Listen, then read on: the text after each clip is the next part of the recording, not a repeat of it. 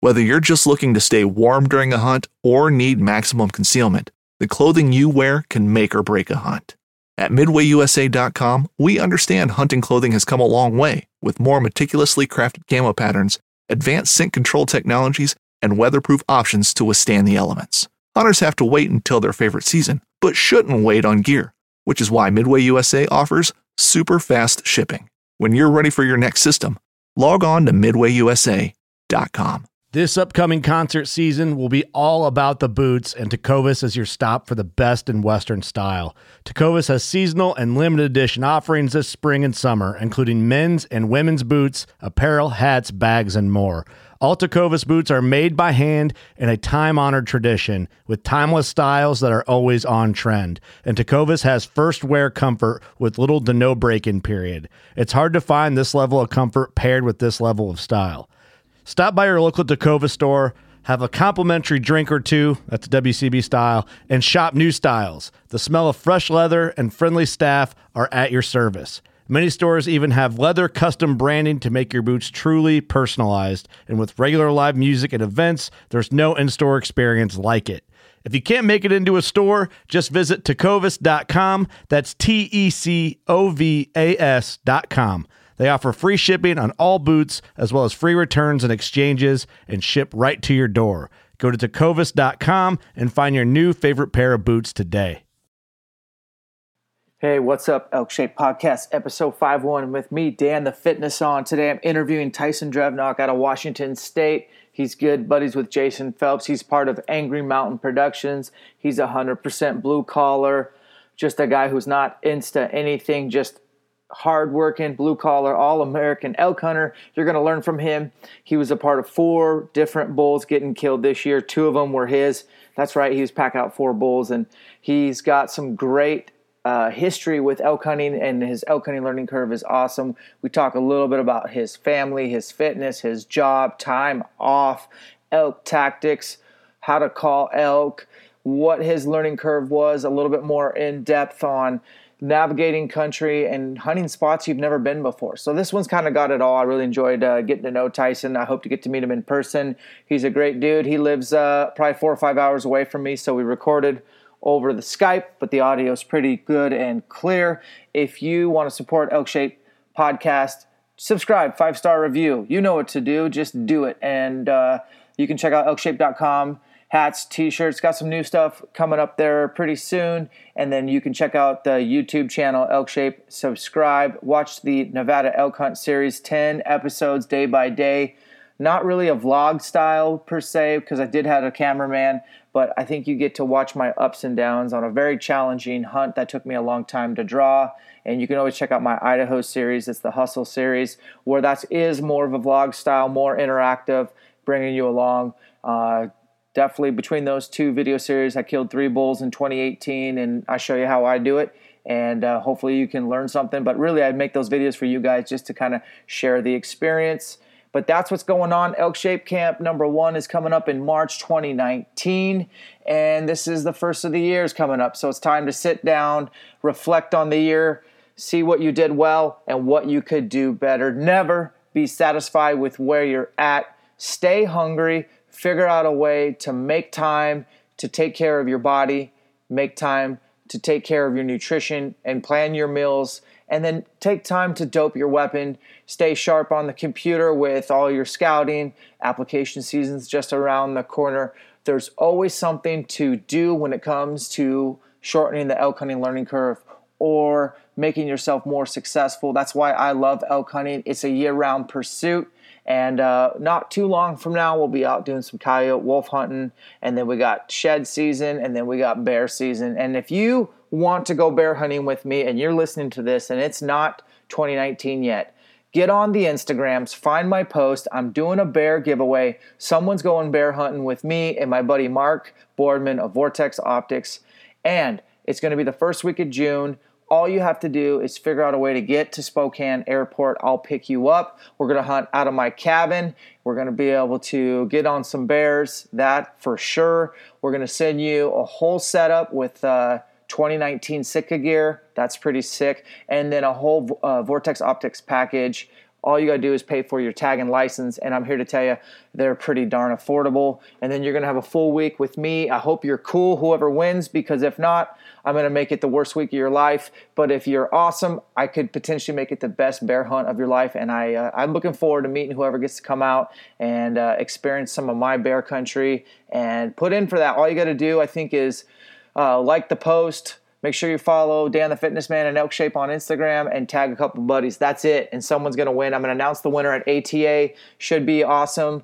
Thanks for listening. Enjoy this episode. Hey, Elk Shape Podcast, episode 51 with me, the Dan the Fitness Man, and we are bringing on Tyson. He is out of Washington State. He kills elk. That's all I know about him. We're gonna find out more. What's up, Tyson? Uh, just living the dream, my man. What's, what's going on? What's that look like? What's living the dream look like? Oh, just you know, this year was a pretty good elk year, and I got two little ones running around upstairs that are currently sounds like throwing a fit. So I'm living the dream. That's awesome. I am downstairs. Yeah. I can hear some chaos upstairs, and uh, I'm super pumped to be away from it for a little while. Yeah, I hear you. Oh man, sorry, mom. Yeah, that's cool. So, give us a little background on what's the day in a life look like. You just, you know, get give us your story, man. Well, let's see. I was uh, born and raised in a little small logging town called Pe Ell Washington. I uh, I've been with my wife for about 12 years now. We've got two little ones a little boy uh, th- who's almost three, and a little girl that'll be turning one uh, next month. So uh, we got some chaos going on. Wow. But lots of g- good chaos, that's for sure. It's fun. Fun chaos, I should say. Yeah, what's your uh, what's your day job look like, man? Day job, I uh, work for Lewis County Public Works in the traffic control division. So we take care of pretty much all the road signs and striping uh, throughout all Lewis County. And uh, I'm actually the traffic operations specialist. So I kind of run our budget as well as um, all of our inventory, along with everything that goes with the boring day to day job stuff that I'm not going to bore you guys with. But yeah, yeah. Work, uh, nine to fiver. For sure. Now, time off for hunting. How's that work? We earn, uh, right now, I currently earn nine hours a month. And uh, that's it. I Ouch. pretty much bank all my time for September through November. And I got a pretty understanding wife that lets me get away with that. God bless her. Now, so. you had, now your daughter was, you know, not that old this fall so how yeah. that how that work out? Leaving home for extended hunts and such. Uh, you know, it. I like I said, my wife's pretty understanding, and she knows how much I love to hunt. So I mean, I'm not gonna lie, it was it was rough on her, and I, she was happy to see me get back home, but she knew that like she even told me a couple days before I left for Idaho that she's like, you know, I'm just ready for you to go because you're here, but your mind's in Idaho. so heard that but, before. Yep. Yeah. Yeah.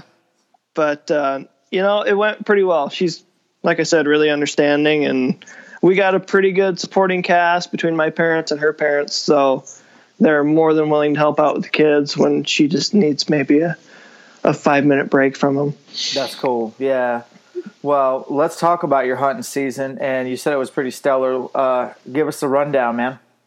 Well, I uh, was pretty fortunate this year in the elk woods. I got to uh, help out on a couple of special permit hunts here in Washington, as well as I uh, took two bulls of my own, uh, one in Idaho and one in Washington as well. And uh, it started out, we had a buddy contact uh, myself. Well, he contacted Jason Phelps first he drew the Western Washington incentive tag, and that tag pretty much allowed him to hunt in all, but I think there was four units that were off limits to him, September 1st through December 31st. Good lord. Yeah, super tag. Like I, I've always heard about them, but I've never known anybody who drew them. So you always are kind of skeptical if they're even if they even exist. But I can say I, I know a guy that drew one now.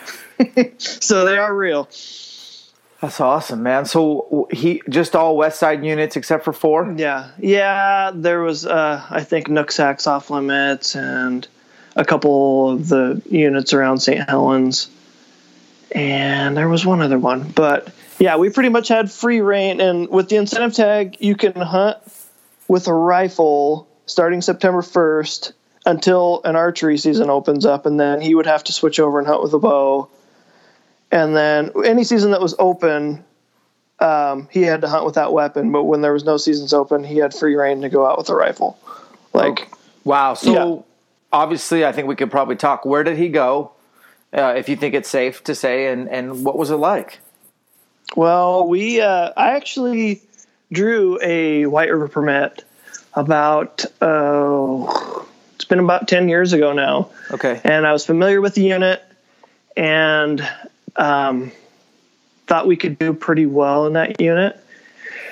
And it was close enough to where we were pretty confident that we could get him in there and not kill him. Because there was other places we could definitely go, but he was pretty straightforward. He's like, I'm not in the greatest of shape, but I'll go wherever you guys are willing to take me.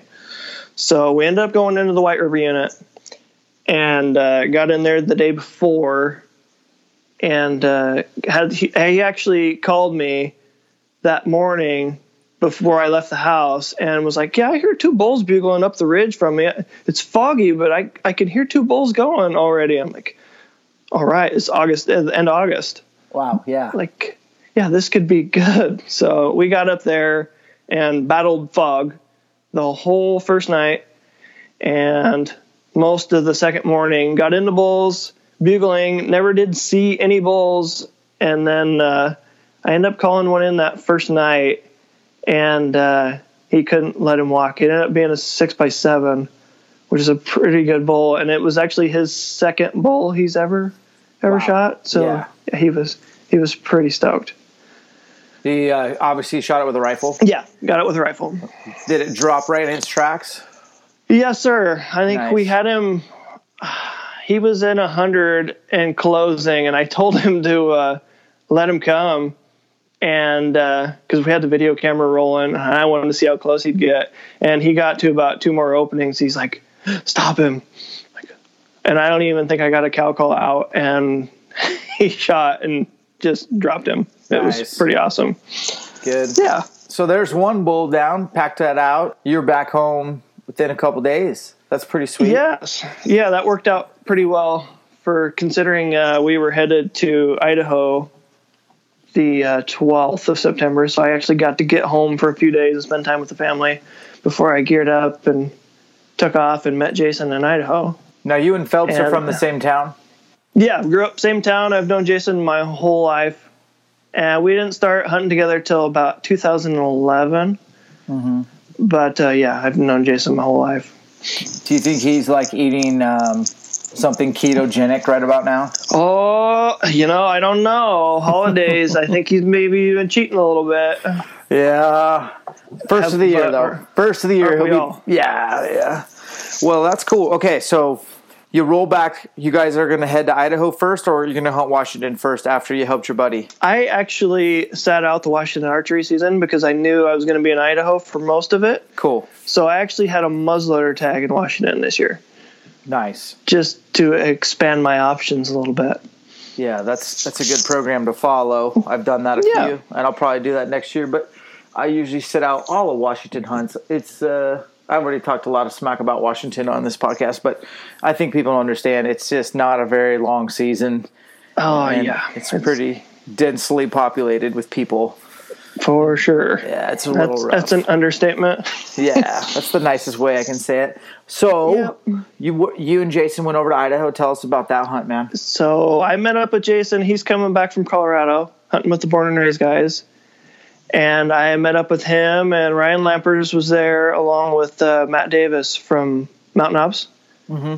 And we all met up there and we split up. Me and Jason hunted together, and the other two went different directions. And we we uh, we picked a unit none of us had ever been, and picked a spot on the map and went. And uh, we found a ton of people the first two and a half days everywhere we went. We could not get away from people. Yeah.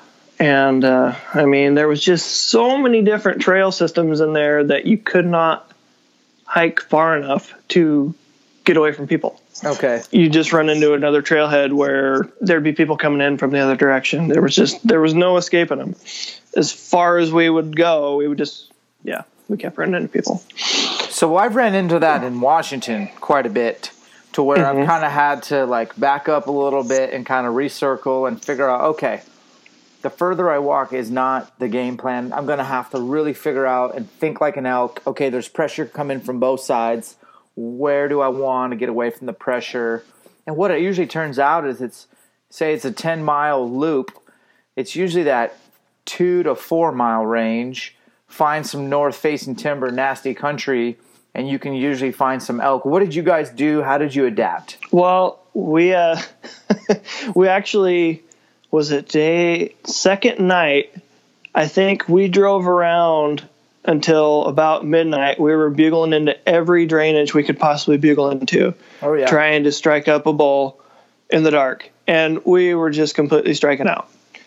So we had no game plan. It was midnight. We were both pretty much falling asleep. So we he had actually located a bull in this one drainage that was pretty close to our base camp uh, before I got there. So we were just kind of gonna bank on going to that spot at daylight because we had nothing to go off of. Yeah. And we actually spotted a bull on our way there.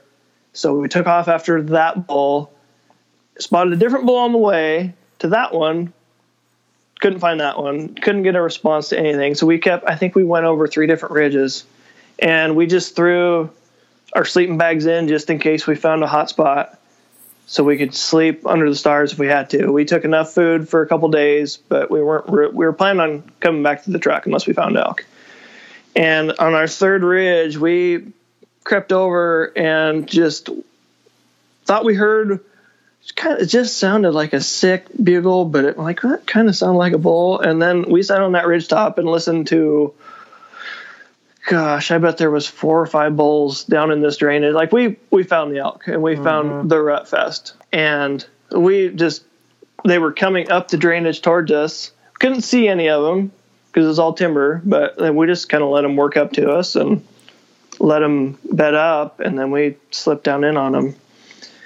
And uh, we got in pretty tight. I would say we were within 50, 60 yards of that bull, and we were getting ready to make a setup, and he actually lit off, and we closed a little bit closer, and he Jason Hammer with a bugle, and and he'd come right in to. I think I shot him at 12 yards. Oh, yes. I like that shot. Yeah, yeah, it was it was pretty awesome. Dude, okay, so you guys went from zeros to heroes. I love that you threw packs in, just threw a little backpack in just in case, threw extra food in, gave yourself an you know, you gave yourself an option, which is Yep. a huge advantage. But turns out you didn't even really have to stay the night. You found the elk soon enough. Yeah, That's pretty awesome. much that's how it went. That's cool. Okay, so so, So- you smoked this bull at twelve. Jason called it in. Then what happens? then we packed for the rest of the night. we had I, we I think we went about four miles from the pickup, and it was we were looking on on X, and there was either four miles back up the hill to the pickup, or there was a different trail down. It was it looked like about a mile, mile and a half from where the bull was down to the trail, and then about two miles to the trailhead and it, that was all downhill. So we took the option of heading towards that trailhead and hoping to find a ride back to our pickup, which Idaho is awesome. There, everybody, there was two different guys that ended up making big loops and catching rides back to our rigs. Like everybody just like, oh yeah, sure. They would drop, drop what they were doing and uh, always give us a ride back to our pickup Wow. but yeah, it was uh, that was a welcoming sight because after those, uh, I think it was about just under four miles to that trailhead. Uh, we were all we were all ready for a pickup. That's for sure. Okay, so did you guys have to pack two trips go back, or did you get it all just? We one tripped it. It was me and Jason, and then our our buddy Cody was there uh, running camera, and uh, he became a packer also. So uh, we ended up getting them out in one trip, but it was one heavy trip. Yeah, I, it's doable with three, but I mean, man, it's still going to hurt everybody. Nobody's going to come Oh, out unscathed. All right. Yeah. So, what time did you guys arrive back at base camp? I think we got back to base camp at about I think it was about 9:30, 10 o'clock, and I I'd shot that bull at right around noon. Okay. So- So, did you guys roll out of bed the next day and get back after it? Well, we ended up having the temperatures were pretty hot, so we ended up just running that bull into a meat locker in town Okay. to get him hung up and taken care of. So we took the morning off, and then we uh, came back at it and gathered up with Lampers and Matt, and uh, we all dove back in again Yeah. for the rest of the trip. Which the rest of the trip, I mean, we were in elk, but it was it was a struggle. We had a few a few opportunities that just oh, either bulls wouldn't commit or just wind would swirl. Just it was it was elk hunting. Yeah. That sounds uh, that sounds all too familiar. All right, so describe your your area without giving it away. Were you guys like central Idaho, pretty timbered out, or were you guys hunting northern and more thick brush, or were you down south where it's a little more? Open? We were more down we were more down south. We had a good mixture of open with the scattered timber. It was a good mixture of a little bit of everything. That's cool. Yeah. Yeah, which was welcoming compared to the, the brush we have over here on the west side of Washington. Oh, for sure. Yeah. So then, would you go back to this area, or were you like, yeah, I got a bull out of there. It's cool, but uh, I'd like to check other areas out. Like, what do you think? You know, we talked about this after we got done. It was a it was a weird hunt because like we we were in elk pretty much every day, but it didn't really feel like we were on elk. If that makes sense. Yeah. because just dealing with people and it was a weird hunt. So I mean, there was probably enough elk in there that I mean, we probably should go back, but I don't I don't know if we will. I've hunted places like that where it's just it comes down to the experience that you're looking for is ultimately what you're after, and you got to make the best decision. I do like Idaho. I think Idaho is beginning to become a lot more popular. Obviously, tags have sold out two years in a row, but uh, we'll see. We'll see what happens with. Uh, and another thing I've noticed is there's a lot more wolves getting shot, which to me doesn't mean that we're doing anything. It just means that there's so many wolves they're prevalent. Um, but Right. at least on my social feeds, I'm seeing a lot of wolves hit the hit the snow, so to speak, hit the dirt, and uh, it just means to me that there's they're just prevalent. And uh, I don't know, was your area wolfed out at all, or did you guys see any wolf sign? Uh, no, we never did see any wolf sign. We saw a fair amount of uh, hound guys running uh, bears, but never did see any wolf sign. oh, okay. So Well, that was one one bonus about the area. definitely. Okay, so when you were done with Idaho, what was next? Uh, I was back to Washington, and I went back to work. I think for two or three days, and I my coworker actually drew a uh, one of the rifle rut hunts here on the west side, and he was wanting me to uh, help him out if I could, and I ended up taking two days off for which those rifle hunts I think are only they're a five day season, open on a Monday and go to a Friday. And I told him um, I would take that Thursday, Friday off if he hadn't shot anything by then. And I heard from one of his buddies that were coming out on that Wednesday that he was still going to be in there. So I took those two days off and headed in for another hunt and kissed the wife and kids goodbye and took off for a couple more days. Now that hunt went, we went from the lowest of lows to the highest of highs in a matter of about uh, 14 hours, probably. Yeah, I I called in a, a five point, which this is uh, another guy who's I think he's this would have been his third elk. Okay. He's shot one bull and one cow, and I called in a five point, and he ended up missing twice, like at 300 something yards or something, and it was just crushed. Like I blew it. It was my only chance. Like I only got tomorrow. I'm like, man, we'll be all right. Tomorrow's a new day. We'll be all right. Bulls are still talking. We'll be fine.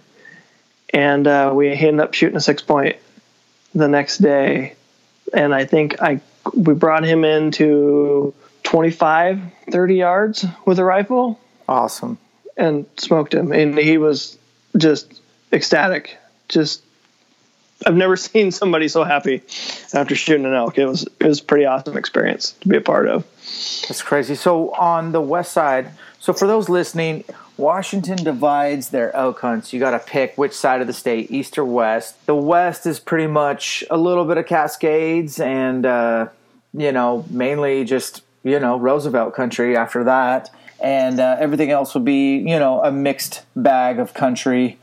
But uh, so you have to choose unless you draw the multi season elk, which is very limited.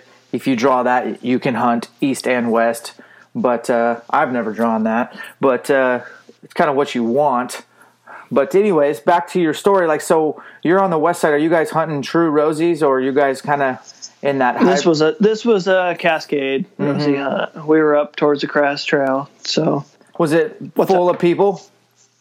actually, we never saw. I mean, we saw some hikers. Yeah. But we we never saw another elk hunter up there. Which I think there was only, I think there was only five tags for that hunt at the time, but we never saw a soul. That's cool. So that in itself was a win. and then I think archery closed this year, like around the twenty first ish. I think that's what it was. So when did yours? Oh, when did this hunt open? I, it opened the Monday after archery. Okay, I believe it was the 24th or something like that. that's pretty sick to go up there with a rifle. Yeah. Wow. Right? Yeah. Right on. And the bull. I mean, we were, we listened to bulls all night, all day. I mean, they got a little quiet during the day because we had pretty warm temperatures. But the bull that he shot, I mean, we listened to him bugling down this hole, which I was aching just to run down the bottom, but I'm glad we didn't because he was pretty uh, pretty worn out. His feet were starting to bug him, so he, he's he's like, I know you want to go down there, but he's like, I can't do it. And we ended up calling him out of the bottom up to just below the trail. wow. It took like an about an hour to bring him up, but we ended up bringing him up, and it, it worked out pretty awesome. nice work, man. So that's three bulls packed out in a month. Um, let's hear about the last one. Well, we had to move to October for this one. We got out of September, but uh, yeah, Jason was kind enough to uh, go uh, muzzleloader hunting with me for the weekend. We pretty much I wasn't taking in, ran out of my time off for elk. We had a deer hunt planned in November, so any more elk hunting was going to be uh, just weekends. Yeah. So we uh, took off on a Friday night and did a little bit of scouting in some of our our old spots, and we were seeing people and not much for elk signs. So we went on a whim to a different spot that we figured was going to be packed with people, and it was just raining slash snowing and blowing. It was just brutal, and there was nobody parked at that trail. So we figured, well, I guess we'll just go here and we ended up sleeping in the pickup and hiked in that that morning in the dark to about I think there was about two and a half inches of fresh snow. And uh, I'm not gonna lie, we got kind of lucky and we just walked right into one. And Jason called him in to about 70 yards with a muzzleloader. Was fortunate enough to uh, hit him on my first shot, and then once the smoke cleared, there was a bull wobbling and falling down in front of me. Oh my gosh, that's awesome. Yeah, bull number bull number four of the year was was on the ground. Oh, that's awesome, man. So your freezer's full for sure. My freezer's very full. That's cool, man. I I think I packed out four bulls this year as well. Uh, four in September, and I kind of got you know I love packing elk out, but I I kind of got tired of it, man. It's just you get good at it. You're very efficient. You have a system. You've broke down four bulls, but man, it's uh, you start to wear out. I don't care who you By are. the, yeah, by the time you get to number four, you're you're feeling it a little bit, and you just kind of want to get that pack off your back. yeah, that's cool. So But you once you do, it, it feels pretty good. Sounds like you're diving holes. You're not afraid to go deep. What are you doing? This is Elk Shape. We got to talk fitness, man. What do you do year round, off season, preparing? What are you doing physically? Off season, I probably don't do enough as I should. I'm starting to learn that I'm not in my 20s anymore. I'm I'll be 32 this year, and when I was in my 20s, early 20s, mid 20s, I could get away with not doing much, and just come September, I could just take off and go. But I'm now I can't really do that as much. So I'm definitely come a few months before elk season. I'm I'm strapping the pack on and I'm hitting. We live pretty close to a the local school to where I go down to the stadium and I'll put 50 pounds on my pack and I just I draw, jog up and down the, the stadium stairs and I'll run around the track. But that's uh, I do a lot of that come go time to get in as much shape as I can, along with doing scouting hikes and. I mainly do a lot of hiking. That's very speci- that's very specific. It does translate. It makes sense. So, a guy like you, 32, you, you know, you got a career, you got a family, you got your priorities. Like what are we talking? Once twice a week? Like when it comes like eight weeks out four weeks out? Like just give us a snapshot a timeline for you. Uh, we try and get down there four five nights a week if we can. We'll load the kids up and when the weather's nice i mean they get to run around the football field and have fun while we're down there. My wife her goal is to try and get in as good a shape as she can too that time of year so it's we keep each other honest and we go down there and both kind of do our separate workouts, but uh, we try and make it down four or five nights a week. I love the families included on that. That's awesome. That's that's pretty cool to hear. So, when you're planning your hunting season, are you putting in for draws outside of Washington? Slash, are you planning on a couple bankable over the counter tags? Like, uh, and I'm leading up to scouting questions, but like, how do you kind of prepare for tag allocation?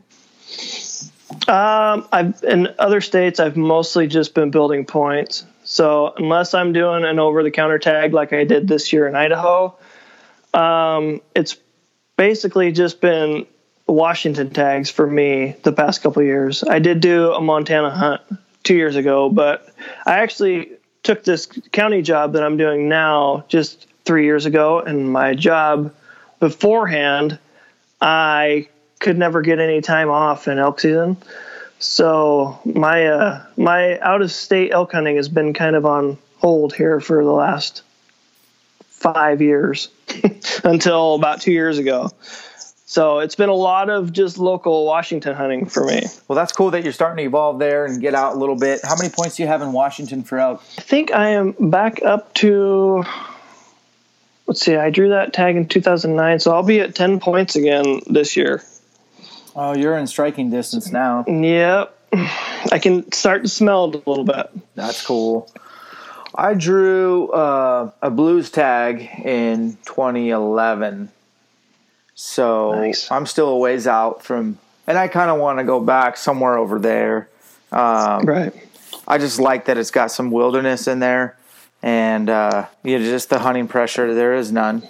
So you have the hunt yep. to yourself. And I do remember killing my bull back there is probably the worst pack out I've ever done, but that's a whole nother story. But it's really nice to, there is some quality hunts to look forward to. But man, I'm tired of waiting 10 years plus between hunts. Right. So yeah, I mean, play the game. As far as putting in for states, I think New Mexico is a no brainer for anybody that is thinking about hunting out of state. They don't have a point system they have the elk hunting is just really good there. I mean, I, I, don't know how else to describe it. I've hunted in okay units and killed bulls every time, good bulls too. And um, I've never hunted any of the premier units in New Mexico, but I also have never drawn them. And I haven't drawn a New Mexico tag in over a decade, uh, maybe 12 years now. So uh, but I would say everybody should put in for New Mexico. Um, it's got a pretty legit system. I can't remember if you pay up front or not. I think you do, but you get your money back fast, and it's a great state. Now, as far as other states to build points, Nevada's expensive to try to do that. I mean,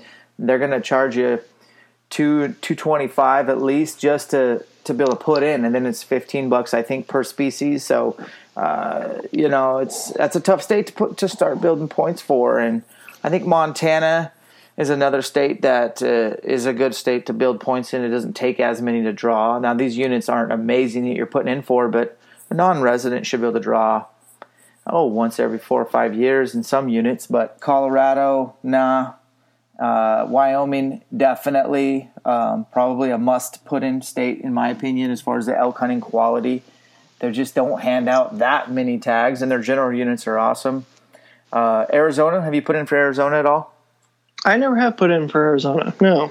Yeah, that's a tough one to draw, especially because everybody wants to hunt the rut, and so you're looking at double digit points minimum to even get your name in the hat. And then obviously Utah with point creep. I don't know if it's worth it to be honest with you, unless maybe mm-hmm. you're buying a license and uh, attending the Western Expo where they have some tags set aside. Uh, but you got to be in person to put in for those. What other states are there that I miss?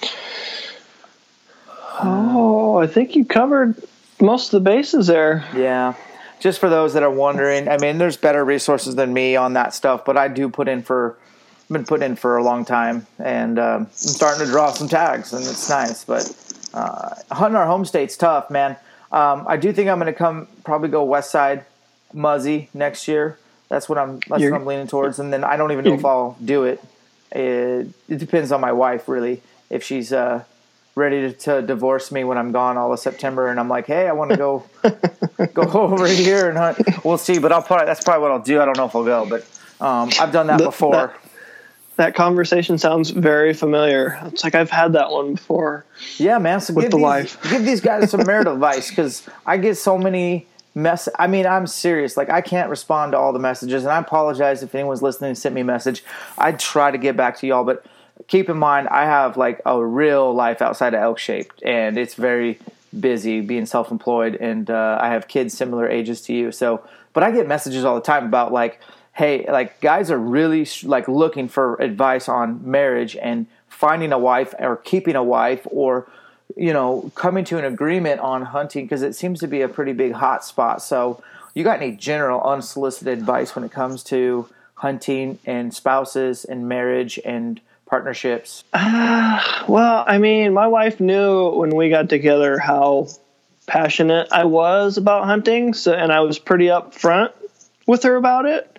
So, I mean, I guess she knew what she was getting into a little bit, and she's super understanding and she's super supportive about it. So maybe I just got lucky in that sense, but uh, find somebody, yeah, who is willing to tolerate you being gone a fair amount and still is going to be there when you get back and happy to see you.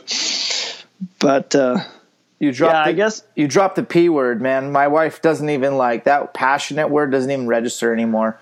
I can't. I, do you have yeah. any other words that I could use besides uh, elk hunting is my passion? Because that mm. word's been like I can't even use that, that, anymore. That one doesn't work anymore. No. Uh, see, it ran yeah, I don't course. know. no, but yeah. See, what what helps me too is the last I think four years I finally got her into hunting, which she hasn't started elk hunting yet, but I've got her into deer hunting, and we're working towards elk. But now that she's kind of got a taste for it, I think she it helps her understand a little bit too. Why? Because uh, she has a good time when we go out. So that's a good point. You know, I did the same thing. Got my wife a bow several years ago and got her um, into some deer hunting and she had some success. Uh, success. She's killed a doe, and she's killed like a, a nice little one one twenty five one thirty whitetail, and she's had some success. She loves deer hunting. Hasn't gotten into it lately with the kids being at their ages. Uh, I think we're going to try to make a run next year, but she definitely appreciates like the. She kind of gets the why behind a little bit more as far as like, okay, number one, it doesn't suck to have wild game meat in your freezer, right? Right. They, right. They, all women should dig that. And I can. We were looking at our. I was talking about grocery bills with her the other day, and like she was talking about one of her friends spends a certain amount a month, and I was like, "Wow, what are they buying?" And she's like, "Well, keep in mind they probably have to buy meat." And I was like, "Ah, touche." So you know, I did remind her that our meat is probably a little bit more expensive than their meat if you add in all the gas, time, and energy. Yeah, But- we don't we're, don't like to talk about that though. Yeah, we'll put that to the side. But she was so they love the meat. She's killed bucks, so she's had the adrenaline. She's pulled the bow back. She's leveled, smoked a you know a couple of deer, got to like field dress them and learn all that. And I like she likes being outside. We backpacked a lot before we had kids, and uh, so yeah, like taking that's a great great tip is maybe introduce them a little bit to the outdoors. Start with a small game or whatever, and and make it fun and don't get too intense. That's what I'm usually guilty of. And uh, Oh yeah, I've I've been accused of that too. Until I got her out there, and she's like, "You weren't as bad as I thought you were going to be." oh, Like, see, I told you. nice word, man. So when is the great state of Washington going to offer over the counter spring bear hunting? Man, I don't know, but I I hope it's sooner than later Seriously, because I could yeah I could definitely handle doing that every year. I know. So knowing that I live so close to Idaho, that has become my number two hunt. Um, elk hunting's number one, but spring bear hunting is number two because I can't even imagine waiting all year just to slap broadheads back on your arrows. You know, so I Yep. have in Idaho. I have a very generous season, April fifteenth through June 30th, and in one particular unit through July, believe it or not. So I mean, it's very generous, and um, I just know the de- the bear densities in Washington are insane, and uh, but like many states like Oregon, you know, a lot of the politics are controlled on the uh, on your side of the state. To be honest with you, so. Oh yeah, definitely. But I would love to see Washington open that up a little bit more. I mean, you can draw. There's a drawing, and I think it's it should be over the counter really. But uh, you can't run dogs, you can't bait. But hey, it could be over the counter for sure. And I don't think we would put a dent in the bear density. But some of these bear hunts open August 1st in Washington. Have you got into that at all? Oh yeah, yeah. We I used to bear hunt. Well, I used to have a lot more time to bear hunt over here on the west side, and a lot of the units around home, uh, like you said, open August first. So we used to spend a lot of time, and the uh, in the clear cuts around home. I mean, we have Weyerhaeuser right out the back door, so there was which now we have a lot of permit access, which is a whole separate issue. But there was a lot of country to roam a few years back when it wasn't a permit where we could do a lot of bear hunting and cover a lot of ground. What do, But, they, uh, what do they want for their permits nowadays? Oh, I think the there's two Pe Ell permits. There's a Pe Ell North and a Pe Ell South, and I think the South is they want 350 for it and 300 for the North. So yeah, it's yeah, I can't I can't bring myself to do it. That's pretty steep. Now, uh, lumber company like Weyerhaeuser, uh, don't correct me if I'm wrong, but the way I've understood is those bears destroy a lot of their new growth and reprod by Yep. peeling trees, and can, they can't really control that, right? Without hunting. No, I don't think so. I don't know if yeah, I don't know if they can run uh if they can get contracted hound houndsmen in there if they're having problems. I don't know how that all works, but uh other than that, no, they need they need hunters in there to to take care of the problem. I got an idea. Just open up a spring season over the counter. Let them run. Let, Right. let those hunters cut their teeth. It's thick. It's really thick country, but those berry bears in the Cascades, man, they, those are some delicious bears. If I didn't love antelope hunting or mule deer hunting so much, I'd probably get more time over there in early August. But uh, Lampers does pretty good over there. Back when when he lived in Washington, he might head back that way. I'm sure he's got the bug. Yeah, he he moved to a little bit better state. yeah. No. Definitely, definitely. I, so when you hunt in Montana, not to circle back too far, but what was that experience like? I'm always interested to hear people's because Montana is such a vast state. There's so many different terrain features and topography, and and elk densities are just a little bit different everywhere you go. What was your experience like? We ran into a lot of elk where we were at. It was again, it was pretty scattered, and we had our scattered timber, open sage. We had a little bit mixture of everything, and we went right at the very end of archery season, and uh, the elk had definitely seen some pressure, and were getting pretty pretty call shy. But uh, I ended up shooting a five point there towards the end of the hunt, and uh, but we ended up not calling really calling to that bull very well. We kind of just let him talk on his own and uh, slipped in on him pretty much in a, a blizzard and uh, got within the middle of the herd and I ran an arrow through him. But uh, the elk were there was a lot of elk, but they were they had definitely been pressured. They were on edge for sure, and it didn't help there. We did run into wolves there. We heard them outside of camp one night, and uh, another guy at camp actually saw grizzlies. So there was definitely uh, predators in the area that might have had them on edge a little bit too. Yeah, I like Montana late archery there. So generally speaking, they open the first Saturday of September and they roll through somewhere mid October. Six week season, super legit. Uh, they're very Yeah. proud of their elk tag. It's usually it's like eight hundred and something bucks for the elk tag. Uh, they do sell out. You have to put in probably pretty much to get your general tag, but they didn't used to sell out. So that was my backup plan. Tyson, and I would be like, you know, maybe hunt Idaho all of September, and then I'd be like, well, call Montana and be like, okay, you guys got any tags? Oh, you do, and then go scoop one up and head over. And it was exactly what you described. They had been hunted. You could tell. I mean, they were. They knew where private was, and if you're hunting an area where there was any private, you really, I mean, you better had on X. And uh, it where I was in central Montana, and it was blizzards, man. It was ridiculously cold. Cold for me, especially. I'm a wimp in the cold, but really cold, blizzardy, tough hunting in the snow. But had success every time, and I've been to Montana a handful of times, and was always able to get it done in that October stretch. It was. I definitely think I had the woods to myself. Did you see many people when you went?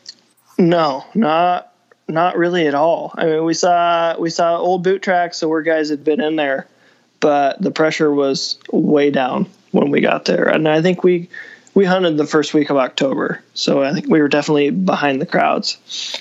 Yeah, so I think a lot of guys burn up their vacation or they're still saving some of it for that that you know third week in October when they open up for rifle. So they they mm-hmm. kind of give bow hunting a, a go, but if they don't get it done, it's not a big deal. They got rifle coming up, and then they can.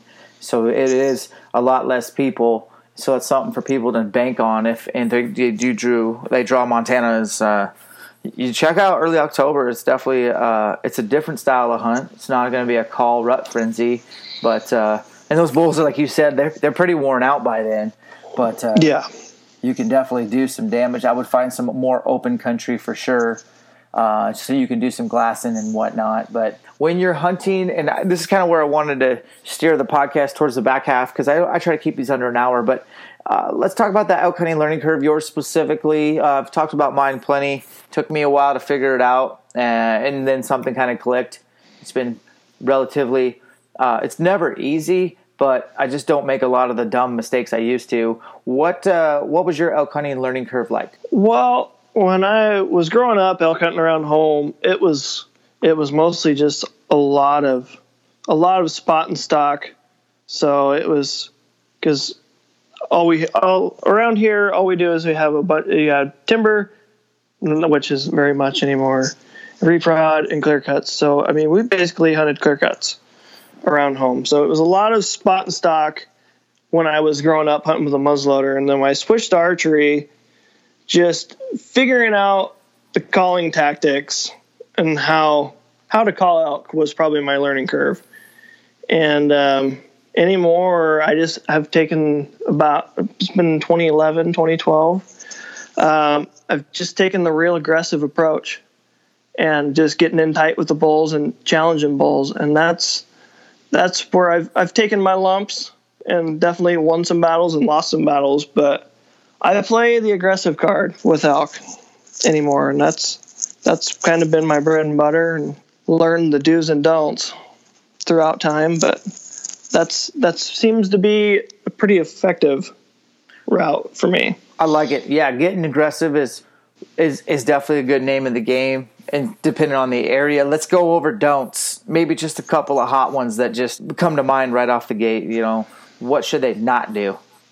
Don't if you have a bull that's just if he answers you, don't call your way into that bull, go in on him silent and get in tight and before you make another sound. If you have a good idea where he's at, try and get as close as you can to that bull before you make another sound. Because if you just bugle your way into a bull, he's going to think you're another bull, and he's, I mean, if he's got cows, he's just and he knows you're coming, he's just going to go the other way. But if you get in his comfort zone and you challenge him, he's either uh, the odds of him coming in for a fight are a lot better if you're just going to walk in and let him know, hey, I'm coming at you. Dynamite. What else you got? What else do I got? Boy, you're putting me on the spot here. Well, let's break down that tactic because a lot of guys do, they flute their way in to a bull. They think, okay, I want to keep him talking. And I think it's tough to get comfortable with you got to almost ghost a bull right out the gates. Like I, I hardly, you know, unless I know that the elk are there, I usually will open up with a cow call or two, and then like a lot of guys just go straight locator bugle, like a single note, high pitch, just long hello, hello, nothing threatening. I'm more of a cow call guy in the beginning, just to see what's up. And then I might introduce a bugle. But I, I like to hear a bull pipe back and forth at least once or twice before I go, okay, I'm going to go ghost and sneak in because you know it depends on the time of day. Obviously like are they in transition still? Are they in their feeding? Are they for sure in their bedding area? Are they still milling? That kind of stuff. And then obviously the terrain features like how are you going to approach it? You know all that. There's so many things to talk about there. But the bottom line is once you think you know that you got a bull located, then you're going to make your play. You're going to figure out the wind and do your best guess guesses what the wind's doing, where that bull's at, your best approach, how to travel there, and then get in tight. So, how tight? What's too tight? What's not tight enough? Ideally, if you can get within that 100 yard bubble before you make a sound, that is best. And I mean, trying to ID that 100 yard bubble when you're going through timber, it can be pretty tough. But so it's always kind of it's nice to try and have that location as best pinpointed as you can.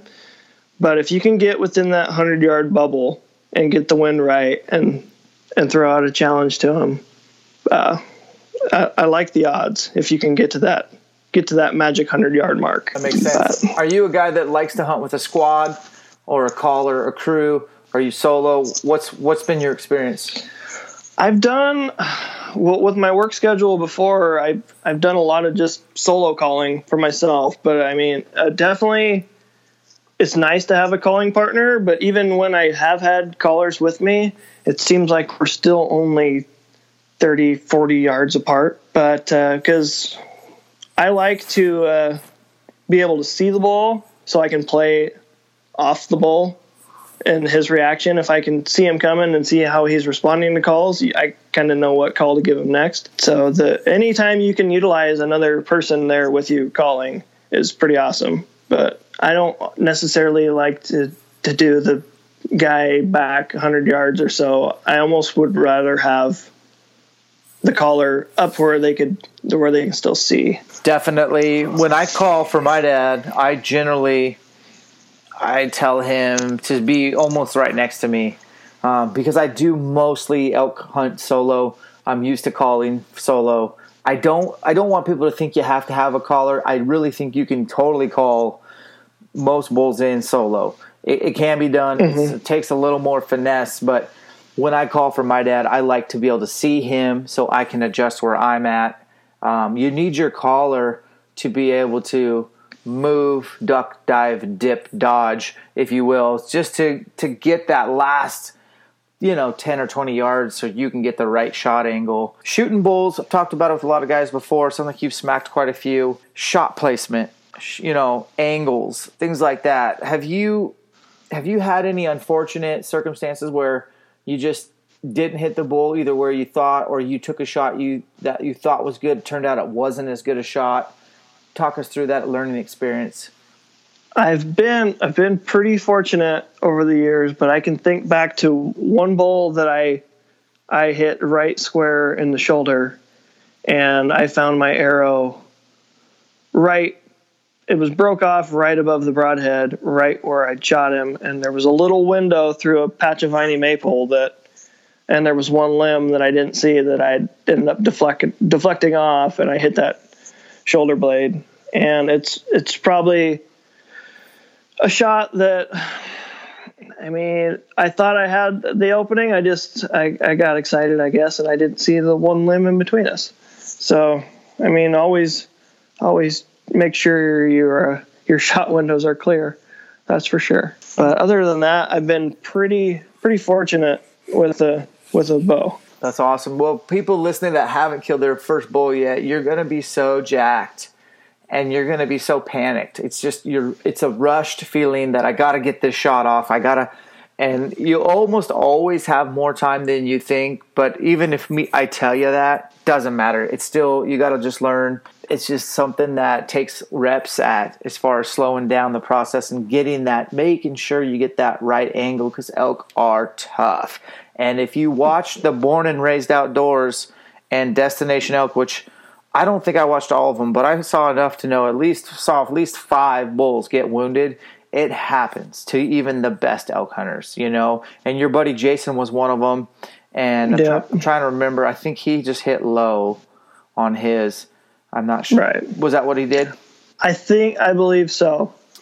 Yeah, and it's just a you know an elk's got to have an arrow go through vitals. Vitals being mm-hmm. lungs, liver, heart, some sort of combination. A one lung hit bull may die. I said may. That's right. They may not die, and that's the that's the reality. So choosing your angles. I still like people to hear me say that quarter and two shot and that frontal shot. I've done both. I've had both work well, but I've also seen it even this year it not work well with my dad. So, you know, when you're playing you're playing this game, you want to get your shot, but you want to make it count because that's it's a big animal and they really want to live. So, and I no one wants to wound an elk. Jason doesn't want to wound an elk, but uh, when you shoot that lower brisket, uh, man, it makes them sick, but they're not they're not even close to dead. You know no. what I'm saying? And when you when you do the anatomy on an elk, um, I shot my Nevada bull about three inches too low. Uh, was just perfect as far as you know left to right, perfect. It just dropped in a little low, and I ended up getting that bull. But man, it took it took some arrows to get it done, and you know, so it was uh, it was just the type of country where if he like went up over a hill, if I hustled up I could see where he went and where he, the area he bedded, and then I ended up getting him. But had it, that arrow been three inches higher, would have been he would have been done. You know what I mean? So that brisket shot is a tough one, man. And uh, looking at your arrow and, and that kind of stuff, what what do you, what can you tell guys? We'll kind of finish on that. Examining the arrow, and I always like to hear experienced hunters like what's their protocols after the shot? Like kind of what's your go-to protocol? I always give them unless you actually see the elk fall down i always want to give them at least half hour to an hour before i even go look for my arrow. I just take a step back replay everything through my head and just let myself calm down and then give it that time frame and then start go looking for your arrow and blood and assess your arrow if you can find your arrow see what kind of blood you have on it or what kind of penetration you got. And then if it doesn't look the blood doesn't look good or there's not much blood then maybe back off for another hour. But minimum uh, definitely at least a half hour. Unless you actually see the bull fall over then i think you, it's pretty safe. You could go over and go over to him what do you feel like's been some of the best broadheads that you've you know you've had on elk and and kind of what is what's won your heart when it comes to broadheads? Man, these uh these rival the rad uh, rival 125s I've been shooting the last 3 years have been awesome. They're just they're a solid uh, I think they're steel ferrules and it's only an inch inch cutting diameter, but the penetration I've got with those arrows have been awesome. And the three bulls that I've shot with them have been, I think at most they've gone 50 yards. And one I I hit high and hit the shoulder, but that broadhead zipped right through that shoulder, and I watched that bull fall over within 20 yards. Oh wow! So I've really been impressed with the uh, Rad Rivals. If you if anybody's in the market looking for a broadhead, the the Red Rivals are something to check out for sure. They make them in. My wife shoots the Rival 100s, and I shoot the 125s for elk, and they've they've been awesome. so that's a, obviously a fixed uh, broadhead. Is it is it a two blade? Uh, there are three blades. Three blade, okay. And uh, when you said you hit that bull high shoulder, you mean sho- like you hit through the shoulder blade? Yeah, right through the shoulder blade.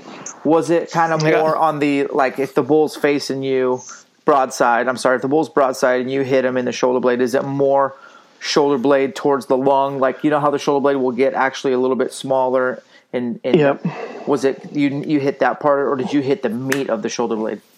I was backed probably towards that that thinner part. Okay. it it and uh, it blew blew right through that. And I saw I let the arrow go. I think he was standing at 30 yards, and as soon as I as soon as I let it go, I was like, oh no, I shouldered him. And he kind of stood there and he trotted off to about 20 yards and then just rolled over. Yeah, you got him. You got him for sure. I've actually hit that shoulder blade, the the you know the thinner part. So it's the shoulder. The shoulder blade's very thick, and there's a lot of muscles that attach to the shoulder blade, and so it's not the shoulder. It's the shoulder blade. It's the scapula, and the scapula. Like if you're looking at broadside, it's the more lateral towards the lungs. If you hit that thinner part, it's still going to make a crack sound, but a, a good fixed broadhead with some meat on it, with some arrow weight, should, if you're close enough, should punch through there and destroy the lungs like that happened. That's happened for me too. That's why I know that. And I had the same thing, almost the exact same thing. I think the bull might have ducked a little bit, um, making the shot high, and then it hit that, but the bull went about 20 yards and tipped over. And I was just like, didn't really know what happened until I got up close and started working on him. I was like, oh, okay. And uh, yeah, be careful of that. But hitting the meat of the the, the meat, the, the shoulder muscle itself, that's kind of, you know, there's some bone in there as well that's pretty thick. So it's tough to even sink it in there. But there's a lot of lung on a bull, and there's a lot of area that's good to hit. So just try to steer clear of that quartering to. Anything broadside or quartering away, green light. And on the frontal, have you seen the frontal done successfully in your experience? I have taken the frontal a couple times, and actually, the bull I shot in Idaho this year was a frontal. And if if you hit that right spot, it is deadly.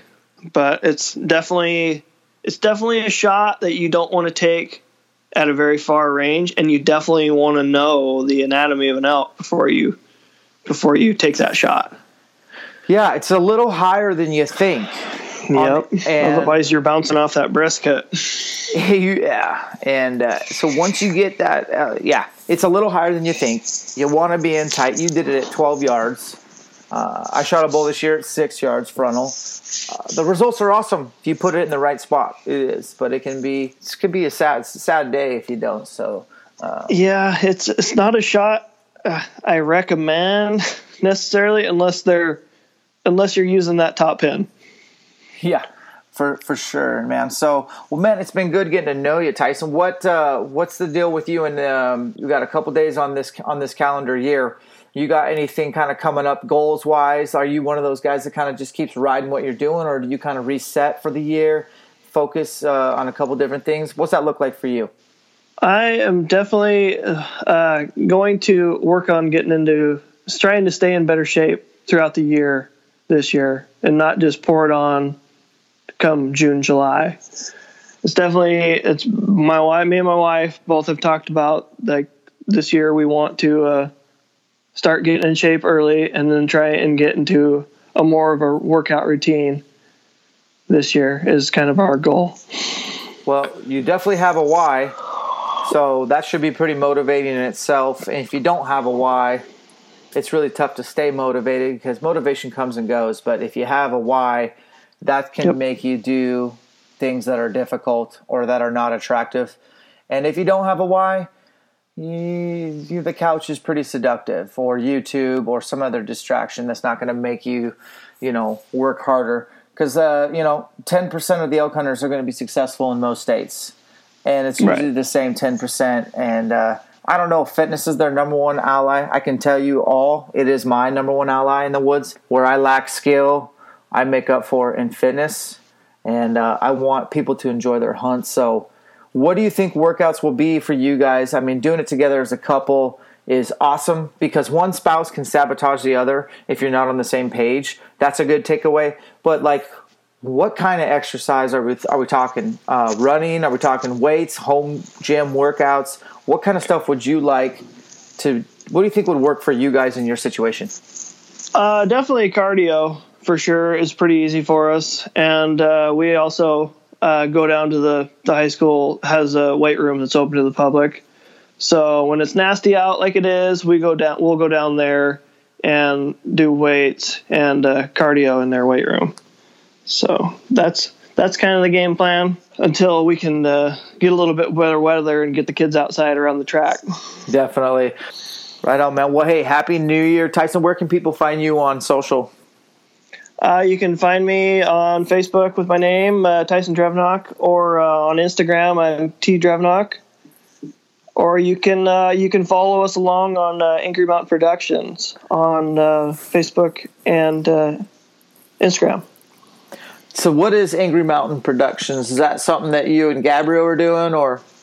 Yeah, we got uh, it's me and John and Nick Schmidt, Jason Phelps, and Charlie and Kelly Smith have all uh, we're all in the group, and uh, we're releasing our series this year uh, called Tradition. We're kind of doing the the day by day series. Yes. Where uh, I think Jason Jason's mentioned it on here but uh, that is due to release uh, January 14th, I believe, is okay. our launch date. Right on. So, what are you guys angry about? How did you get the name? What's going on with that? It's, you know, it's just uh, we. It's a. It's just the name of a mountain that's in the. Uh, just on the edge of the Goat Rock. Actually, it's in the Goat Rocks over here on the Western Washington, and uh, it's just the the mountain that we we picked and ran with. That's cool. Yeah, it, there's no rhyme or reason to it. We just uh, picked out Angry Mountain and went with it. That's cool. And so all those guys, I, I think I've met most of those guys, all solid dudes representing Washington. That's pretty cool. Obviously, everybody ran a camera this year, so it's going to be a little bit of everybody's hunt. Is that what I'm hearing? Yep. Yeah, we all scattered all over the place. I think me and uh, me and Jason did a couple hunts together. One in uh, the Idaho, and then we did a deer hunt together in Colorado. And then Charlie and Gabriel, they did a couple elk hunts together, and Nick was with Jason, and he did another hunt in Oregon with some buddies. So yeah, we had we had cameras scattered all over the West this year. Oh man, I'm looking forward to seeing that. That's cool. Who got stuck editing? Uh, Nick's doing a lot of the editing right now, Poor. so he uh, yeah he's busy. yeah, good job, Nick. All right, Tice. Well, man, have a good night. I know it was a sacrifice come on tonight, so I appreciate your time, man, and happy New Year, and I hope to meet you soon. Hey, anytime, man. Awesome. Good talking to you. Take care. Good talking to you. You too. All right. Bye.